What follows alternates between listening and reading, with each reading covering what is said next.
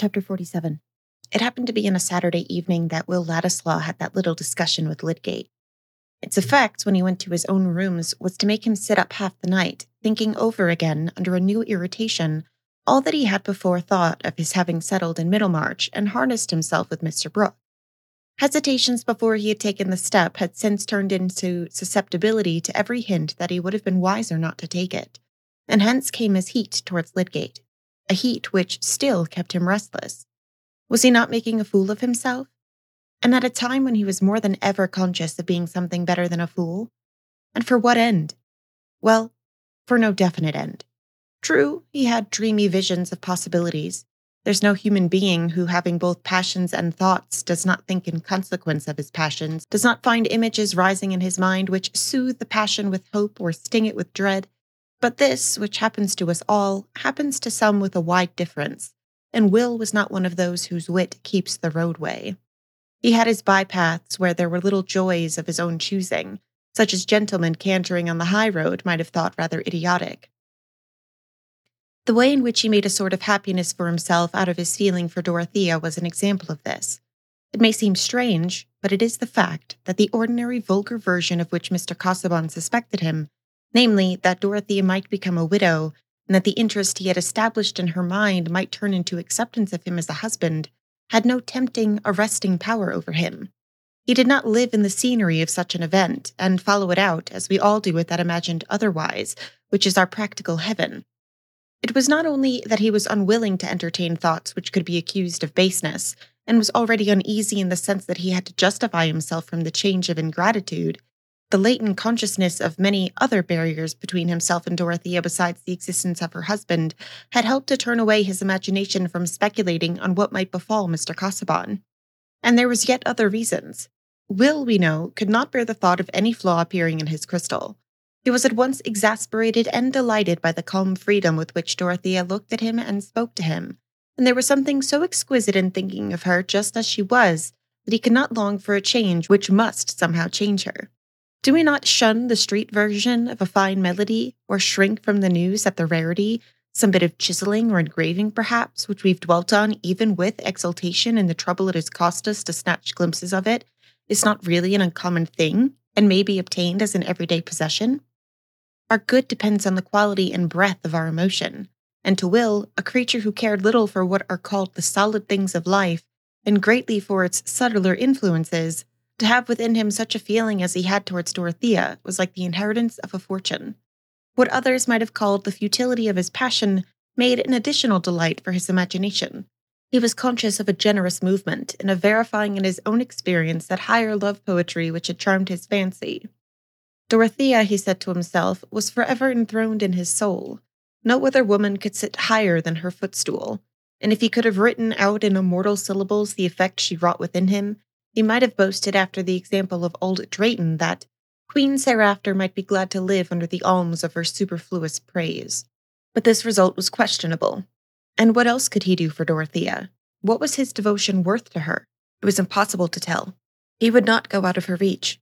He saw no creature among her friends to whom he could believe that she spoke with the same simple confidence as to him. She had once said that she would like him to stay, and stay he would, whatever fire breathing dragons might hiss around her.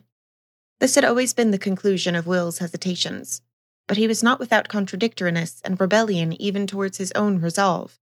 He had often got irritated, as he was on this particular night, by some outside demonstration that his public exertions with Mr. Brooke as a chief could not seem as heroic as he would like them to be, and this was always associated with the other ground of irritation that notwithstanding his sacrifice of dignity for Dorothea's sake, he could hardly ever see her.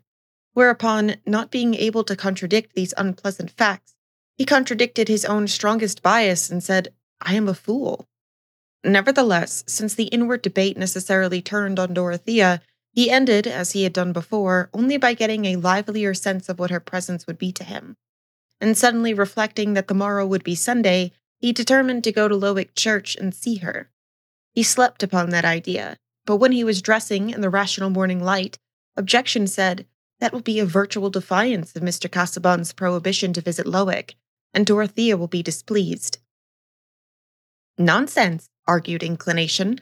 It would be too monstrous for him to hinder me from going out to a pretty country church on a spring morning, and Dorothea will be glad. It will be clear to Mr. Casaubon that you've come either to annoy him or to see Dorothea. Is it not true that I go to annoy him? And why should I not go to see Dorothea? Is he to have everything to himself and be always comfortable? Let him smart a little, as other people are obliged to do. I've always liked the quaintness of the church and congregation. Besides, I know the Tuckers. I shall go into their pew. Having silenced objection by force of unreason, Will walked to Lowick as if he had been on the way to paradise, crossing Halsell Common and skirting the wood, where the sunlight fell broadly under the budding boughs, bringing out the beauties of moss and lichen and fresh green growths piercing the brown. Everything seemed to know that it was Sunday, and to approve of his going to Lowick Church. Will easily felt happy when nothing crossed his humor, and by this time the thought of vexing Mr. Casaubon had become rather amusing to him, making his face break into its merry smile, pleasant to see as the breaking of sunshine on the water, though the occasion was not exemplary. But most of us are apt to settle within ourselves that the man who blocks our way is odious, and not to mind causing him a little of the disgust which his personality excites in ourselves.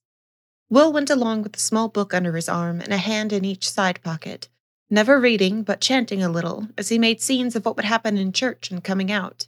He was experimenting in tunes to suit some words of his own, sometimes trying a ready made melody, sometimes improvising. The words were not exactly a hymn, but they certainly fitted his Sunday experience. O me, O me, what frugal cheer my love doth feed upon! A touch, a ray that is not here, a shadow that is gone, a dream of breath that might be near, an inly echoed tone, the thought that one may think me dear, the place where one was known the tremor of a banished fear, an ill that was not done. O oh me, O oh me, what frugal cheer my love doth feed upon. Sometimes, when he took off his hat, shaking his head backward and showing his delicate throat as he sang, he looked like an incarnation of the spring whose spirit filled the air, a bright creature, abundant in uncertain promises.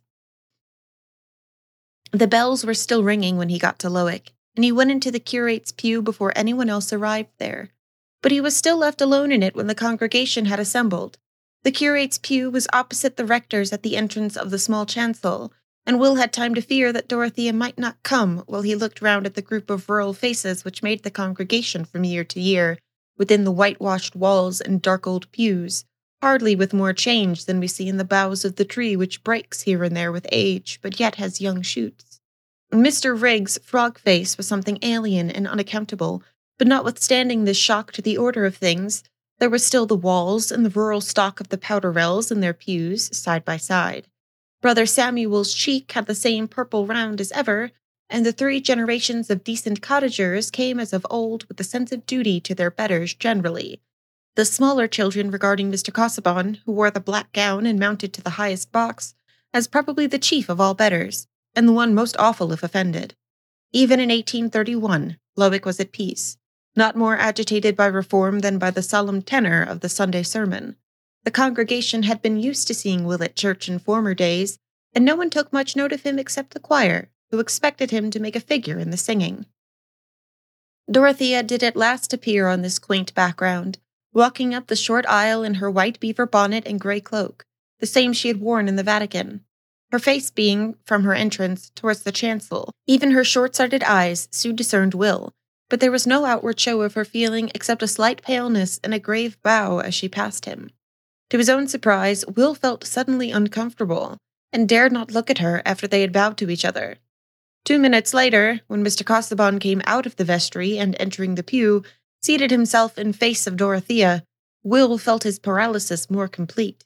He could look nowhere except at the choir in the little gallery over the vestry door. Dorothea was perhaps pained, and he had made a wretched blunder. Was no longer amusing to vex Mr. Casaubon, who had the advantage, probably, of watching him and seeing that he dared not turn his head. Why had he not imagined this beforehand?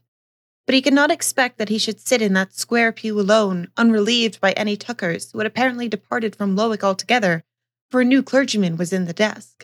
Still, he called himself stupid now for not foreseeing that it would be impossible for him to look towards Dorothea, nay, that she might feel his coming an impertinence. There was no delivering himself from his cage, however, and Will found his places and looked at his book as if he had been a schoolmistress, feeling that the morning service had never been so immeasurably long before, that he was utterly ridiculous, out of temper, and miserable. This was what a man got by worshipping the sight of a woman. The clerk observed with surprise that Mr. Ladislaw did not join in the tune of Hanover, and reflected that he might have a cold. Mr. Casaubon did not preach that morning, and there was no change in Will's situation until the blessing had been pronounced and everyone rose. It was the fashion at Lowick for the betters to go out first. The sudden determination to break the spell that was upon him, Will looked straight at Mr. Casaubon, but that gentleman's eyes were on the button of the pew door, which he opened, allowing Dorothea to pass, and following her immediately without raising his eyelids. Will's glance had caught Dorothea's as she turned out of the pew, and again she bowed, but this time with a look of agitation, as if she were repressing tears.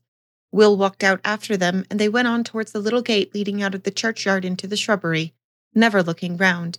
It was impossible for him to follow them, and he could only walk back sadly at midday along the same road which he had trodden hopefully in the morning.